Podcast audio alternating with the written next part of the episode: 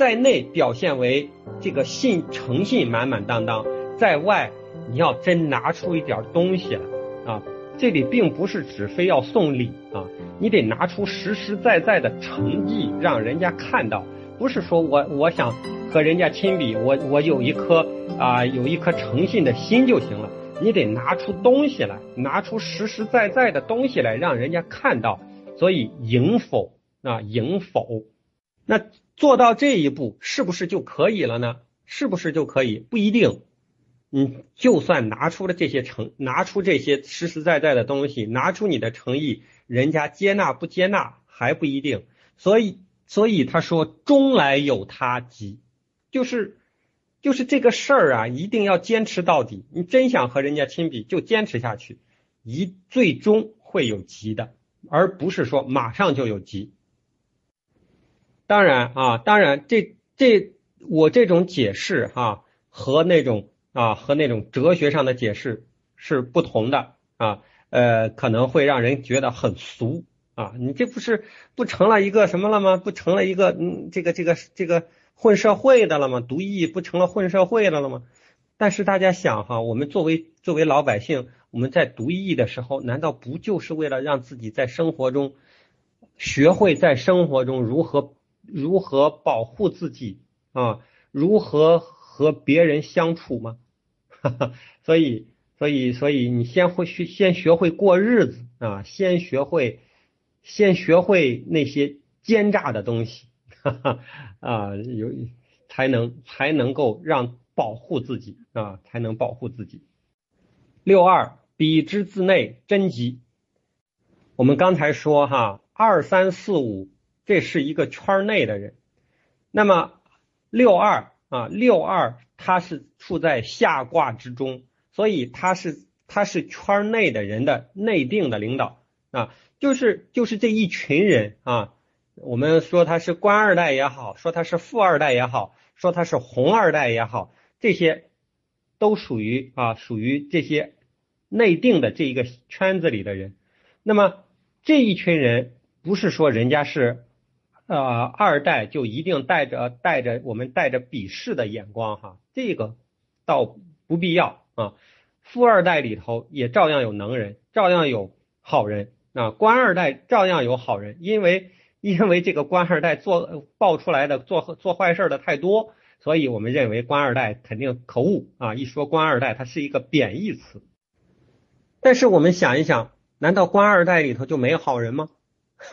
啊，那那我们这个易学它不讲不讲道德的啊，我们学易大家都已经清楚了，易学里头不讲道德啊，先把道德拿在一边。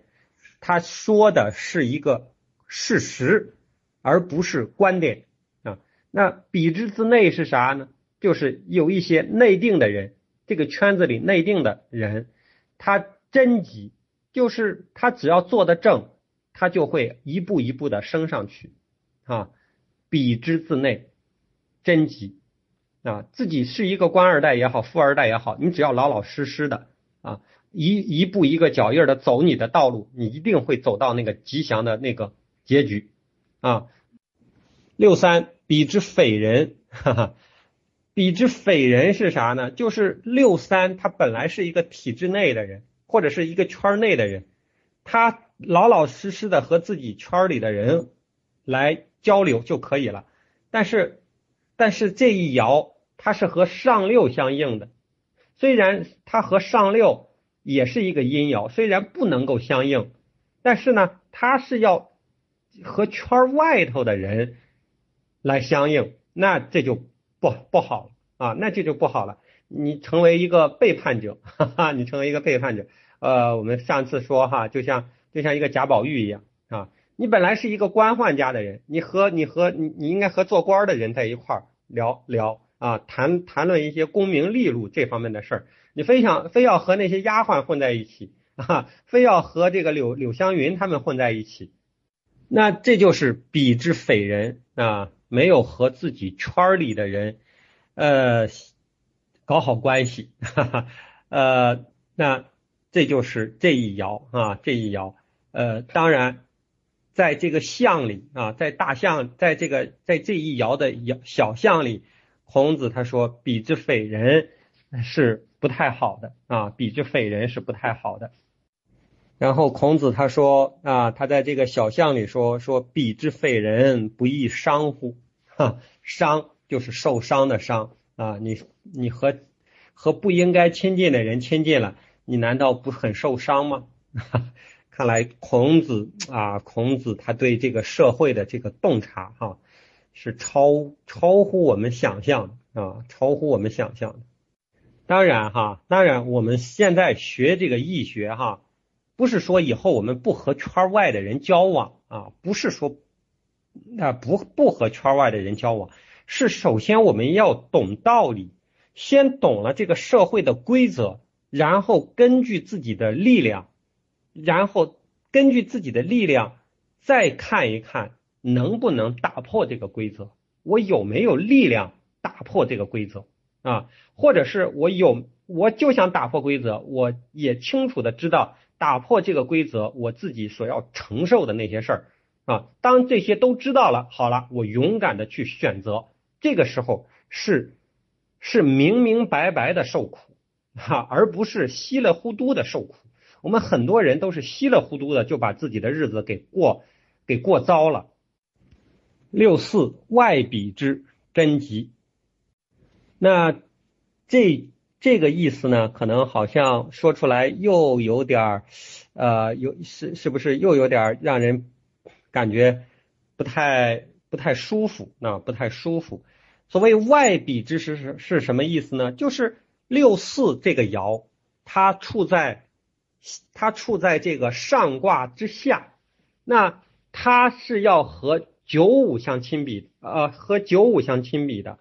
那这个时候，他已经不用再顾及下面的这些人了。也就是说，当一个人他的地位上升到一个层面的时候，他不用管底下老百姓怎么说他了。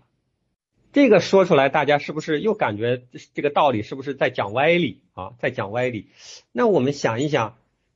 当一个人啊，他当了当了当了市委书记，当了当了什么厅的厅长，这个时候他还用管底下的口碑好不好吗？他还用不用管这个底下老百姓怎么说他吗？他现在要管的是如何和上面的人搞好关系啊！啊，是是他是他是他的能够提拔他的人，要看他们之间的关系。如果他们之间的关系好啊，然后自己还，当然自己还要做的正，行的端啊，这个时候就会获得吉祥。那我们看这个这个孔子他在小象里说，他说外比于贤以从上也啊，外比于贤以从上也，是不是也是说的你要从上？啊，你站在这个位置上，你要看上边。当然，当然，上边的这个人，孔子也也给他界定了一下，是外比于贤，有贤德的人，是有贤贤德品质的人。你这个时候和这个样的上边的人亲比，那就会获得吉祥。这个时候就不用看下边了。当然哈，当然不是说。我们说，我们学艺的人千万别钻牛角尖儿哈。就是说，你站在这站在这个位置上，不用管下边是不是就可以无所顾忌。你想想把，就是想把糟作践下边，那也不行。哈哈。所以，所以大家一定要分清哈，一定要有一个，一定要有呃，就是有一个辩证的关系啊。就是不用看下边了，但是也不是说你把所有的坏事儿都往都往下边。推啊，那样也不行的啊，也不行的，什么事儿都不能做的过分。九五贤比王用三屈，失前秦疑人不戒吉。那贤比是什么？贤比就是光明正大的，光明正大的和人亲近啊，或者说我我这里我这里是什么，都给大家展示，就像我们的一带一路啊。只要是参加加入我们“一带一路”的啊，那大家一块儿发财，哈哈，呃，这就是闲比啊，而不是说打着发展经济的幌子去控制人家，去用资本去控制人家不是那样啊。大家共同富裕，这就是贤比啊。那王用三驱，就是古代的君王狩猎的时候，他是三面来围这个围这个野兽，是围三面。然后如果有的野兽它从那网开的那一面跑了，那跑了就跑了。我们想，如果用四面合围的话，那所有的野兽都跑不出去。而而王用三驱，就是说我给你给你们机会啊，不专制，你们愿意来和我亲近就亲近，如果不愿意不愿意来亲近，你们走就走。那这就是王用三驱失前秦，就是有的有的跑了，跑了就跑了。疑人不戒，疑人不戒是什么呢？也不要别人来管，就是王这个国王前面他有帮着国王来打猎的啊，这些这些人呢，他一看啊野兽跑了，是不是要管一管，把他们拦下呀？就是这些人你不用管，爱走就走啊，爱走就走，这样就是急的。我们想一想，好像我记得是我们六十年代啊，好像新疆那边。就有就有跑的，跑到苏联那边去的啊。当时毛主席就说，愿意走就走啊，不拦着。那这就是啊，王用三驱失前秦，疑人不进。上六，比之无首，凶。那这个就比较好理解了，就是他没有可以亲笔的人了，因为因为他走在了这个笔的最上哈，周围的所有的人他都看不惯。啊，有点像，有点像这个，就是他任对于任何人啊，对于任何事儿，他发现的只有缺点，没优点。他从别人身上看不到机会，就是他不会认为我和他合作，或者是我和这件事儿亲近，能给我带来啥啊？就是我们能够共同创造什么？他这些事儿全都不想，他想到的是全都是坏事儿，就是看到人家所有的人全是缺点。看到所有的事儿全都是不顺心啊，这就是比之无手，你没有没有可亲比的地方，那这样的这样的人就会凶，就会落到凶的这么一个地步上来。那我们想一想，自己周围有没有这样的人？那他在他眼里全都是所有的人和事儿都是对不起他啊，没有没有他对不起别人的，都是别人对不起他。哈哈。所以就会形成这种比之无首、凶的这么一种局面啊。那好，那我们今天的这个易学分享就到这里啊。呃，又要重复一句话啊，就是分享者是最大的受益者啊。感谢各位在手机旁的聆听啊。呃，我们下周再会，祝大家周末愉快。